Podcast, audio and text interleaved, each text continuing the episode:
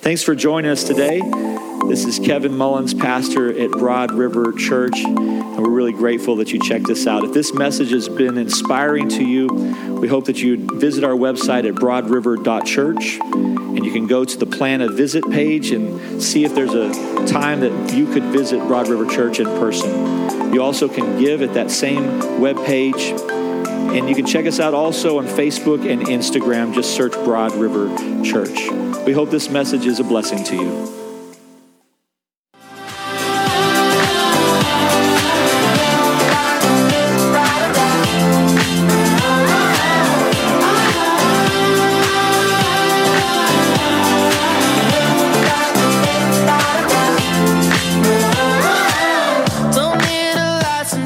Good morning, Broad River.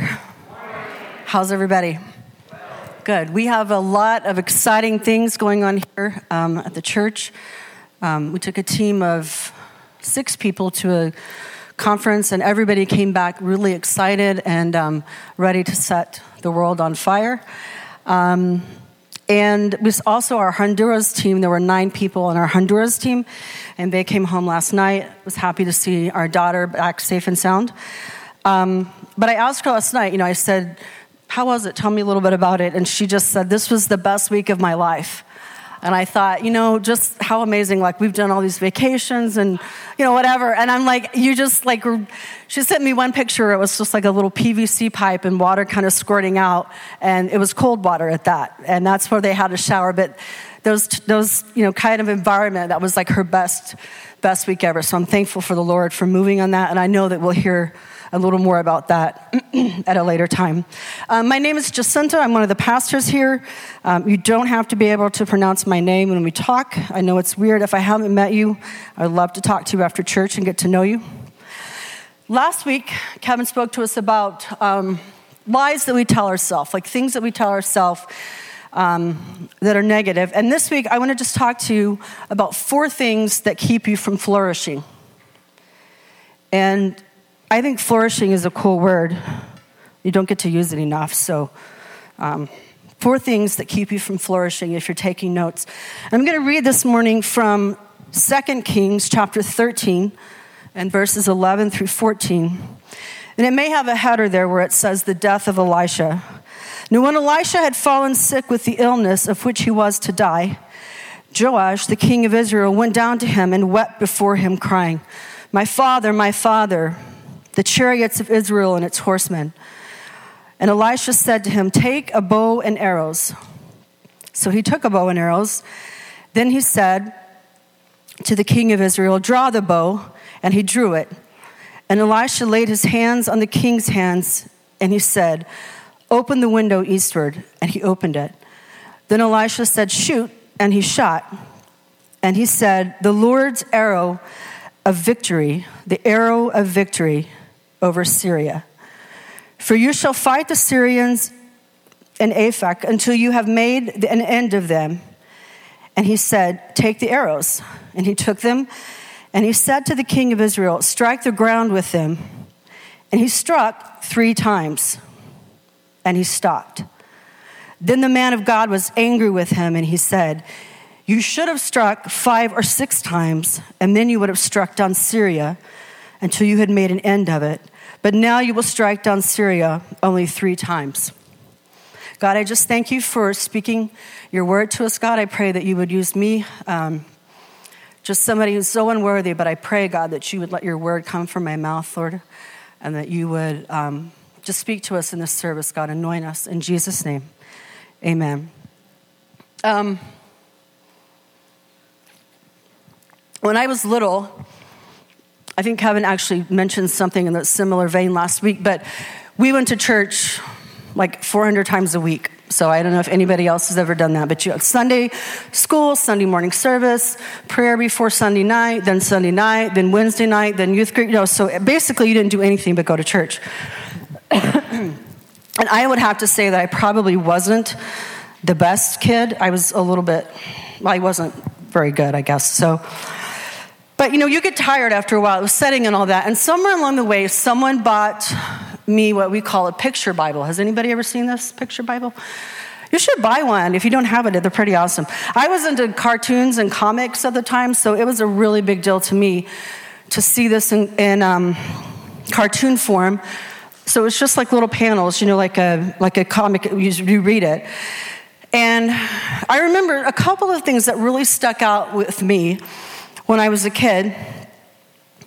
And this story here in Second Kings is one of those. So we have Israel who's constantly fighting battles, and you know the prophets are saying, "Do this, do that," and we see that Elisha is coming here to the end of his life, and probably imparting some kind of blessing or something on the king. But he says, "Strike the arrows three times on the, or strike the arrows on the ground," and he struck them only three times.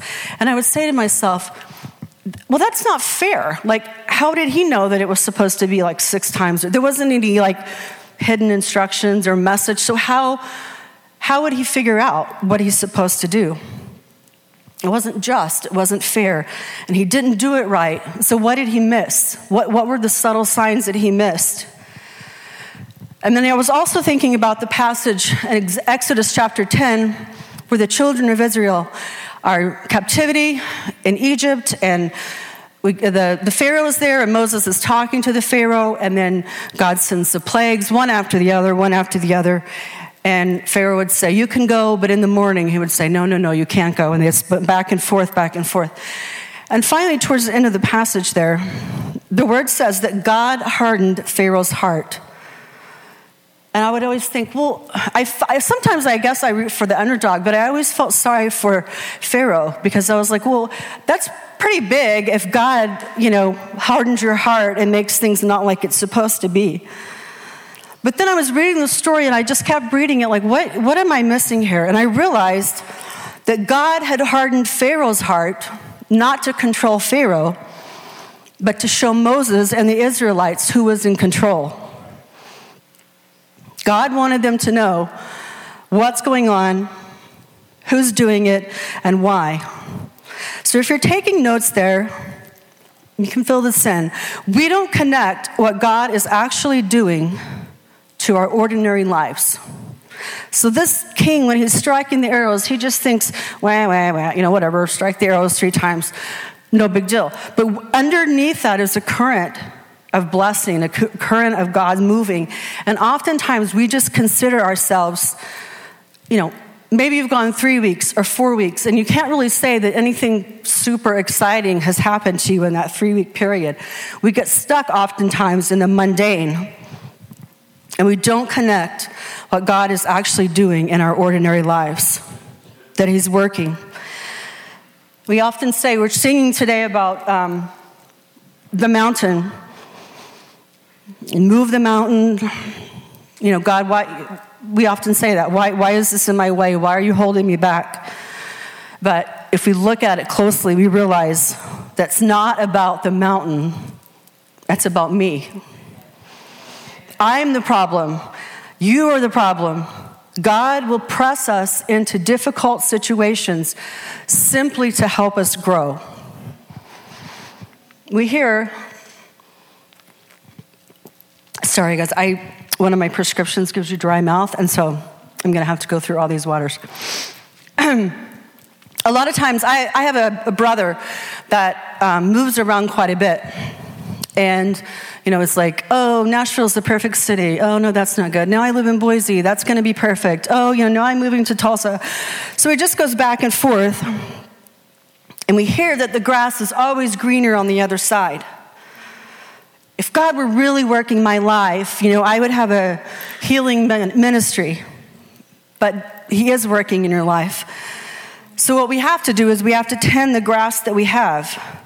New grass, new location, new job. As they say, wherever you go, there you are. These events are not going to change issues that you're dealing with. Only God can cause long lasting, effective change of heart. And I'm thinking about the old song. And I, wish I had written down who um, wrote it, but I didn't. But you know the old song, Come Thou Fount of Every Blessing? Hmm, Come Thou Fount of Every Blessing. Okay. Um, and then he puts this line in there, which I just feel like is perfect. And it says, I'm prone to wonder, Lord, I feel it, prone to leave the God I love. So he just kind of puts it all out there. And this is exactly how I feel. You know, if you're like supposed to be paying attention and you're like, you know, falling asleep, we, we just naturally have this ability to kind of wander away and not focus on God. So the second thing is we don't do what is right in God's eyes. If I have ever empathized with a verse or adopted it, I do with the one where Paul says, Wretched man that I am. The things I want to do, I don't do them. The things I don't want to do, that's what I do. And I like to call this the Christian paradox, right? We know we're supposed to be doing one thing, but we just, we're prone to wonder. We're just like off on a rabbit trail here.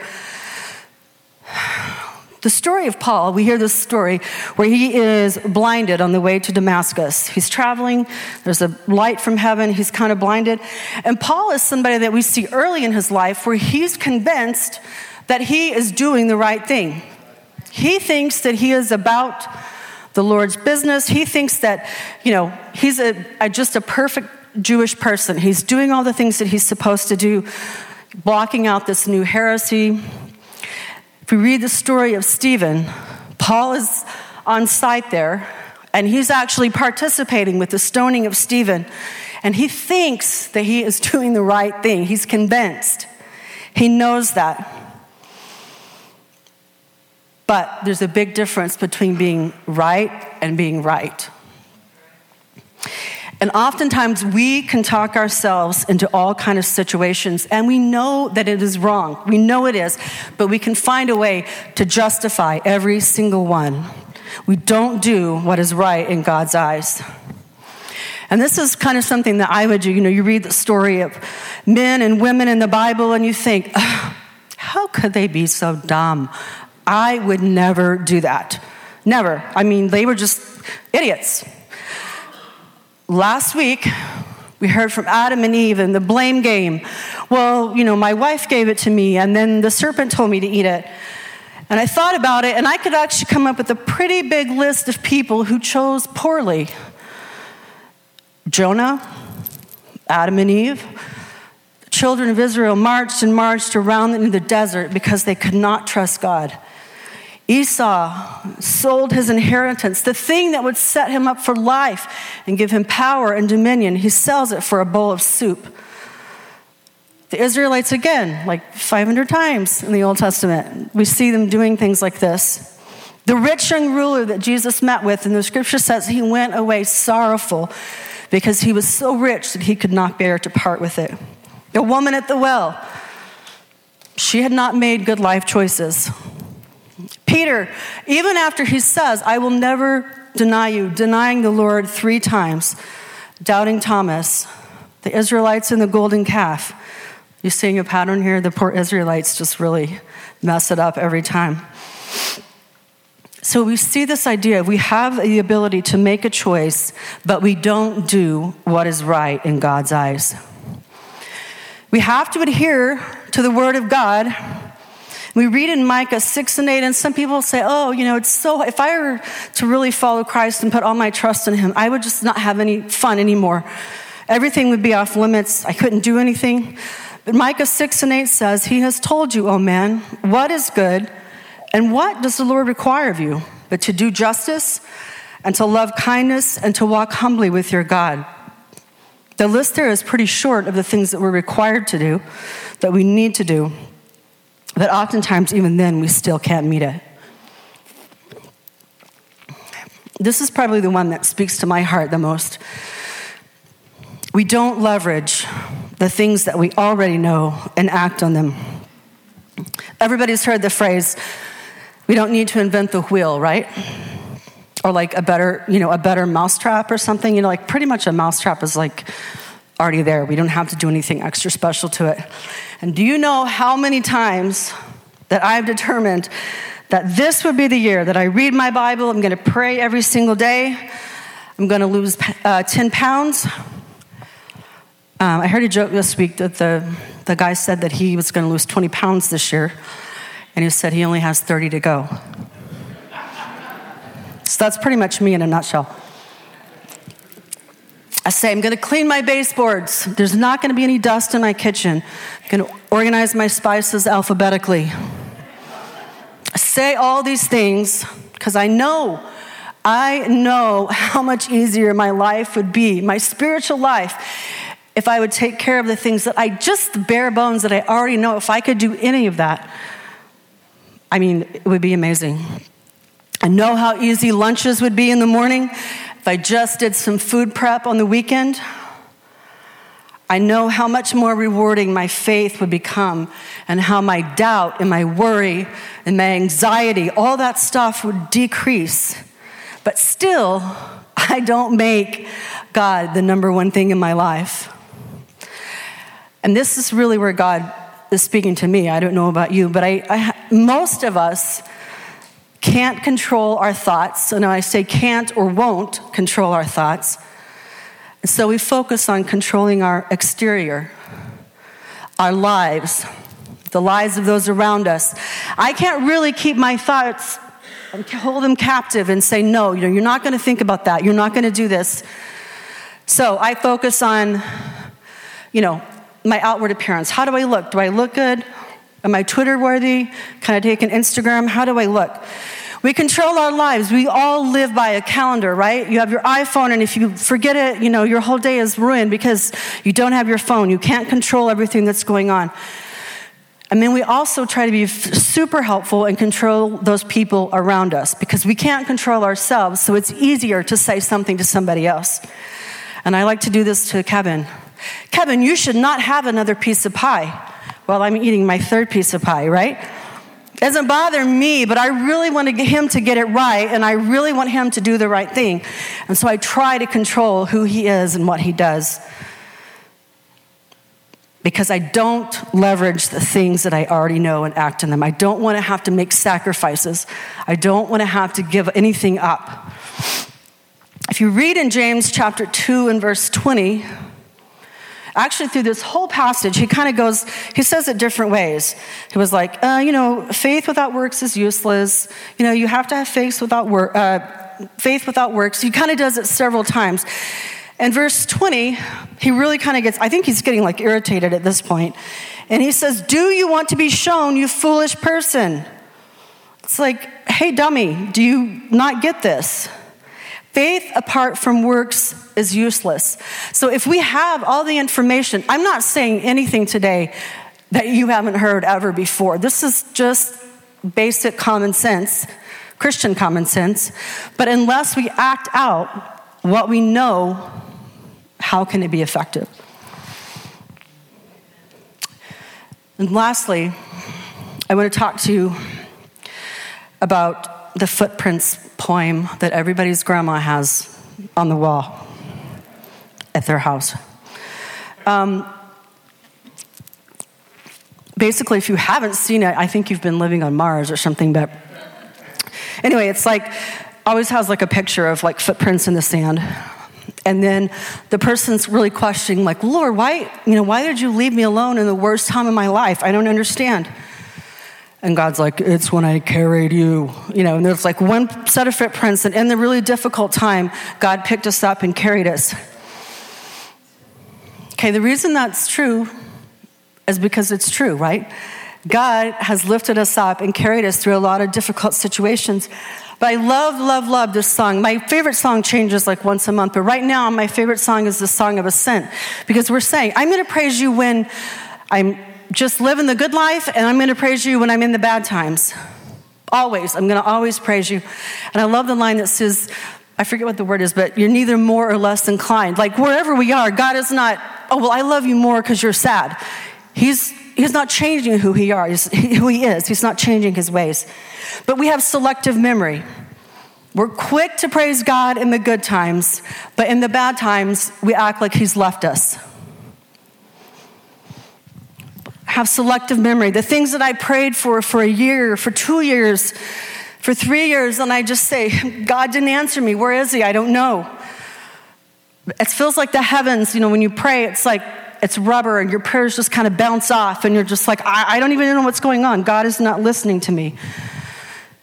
But if you think about it, what we need to realize is that God is moving in our lives at all times, constantly.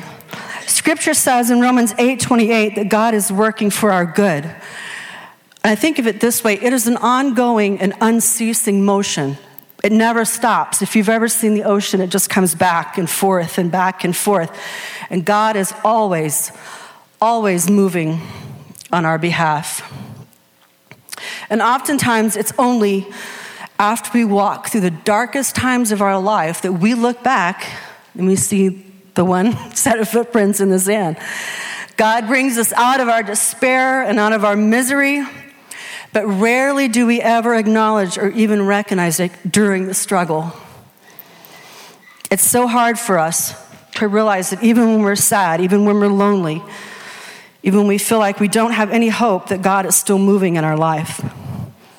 And this verse has actually been kind of a mantra for me in the last few years, and I love it. Let's see, I know I can find it. I'm going the wrong page here.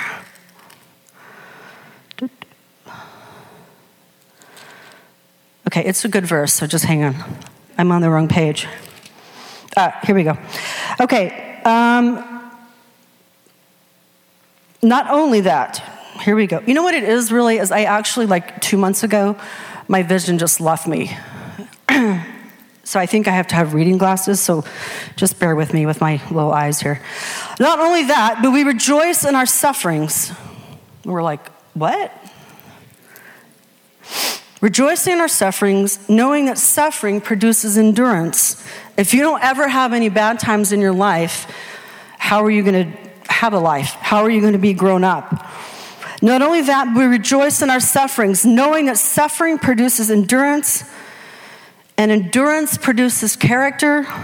A lot of us want the character, but we don't want the suffering. And character produces hope. And hope does not put us to shame because God's love has been poured into our hearts through the Holy Spirit who has been given to us. During the struggle, the good times and the bad. Things that we think are going to tear us down. And this, like, I've had things in my life where I'm like, God, this is literally it. This is the straw that breaks the camel's back. I'm just, I'm done. Those things are building things in us. They're building endurance, they're building character. If you're a football player, they're out right, right now in the heat of August, sweating running laps, like pushing those things with their shoulder. I don't know what they're called, but look, those pushy things. They're doing all of this because why? I mean, do you really want to be out in the sun at like 110 degrees pushing the pushy thing? No, you're doing it because someday you're going to get picked to be on an NFL team and you're going to get a big paycheck, right? So we're doing these hard things because the reward comes to us at the end. And it's not easy getting there but it's certainly worth it. God, just tell yourself this this morning. If you write something down, write this God is not in the business of making you miserable. He's in the business of saving you, and He will go to drastic measures to do it. Listen, guys, we, I can't do it, you can't do it, none of us can do it by ourselves. We need God and the Holy Spirit to work in our lives. You need to find a small group to plug into. You need to find some friends and have lunch with them some, you know, someday after church. You have to build some intimacy and some accountability, some trust with those people who are on the same journey that you are. We need physical healing. We need spiritual healing. And at Broad River Church, we are all about addressing the issues that put us in dark places shining the light of God's love in all of the cracks and the crevices, and allowing God to change us from the inside out. Can you just pray with me this morning? God, we are so thankful to sit in your presence.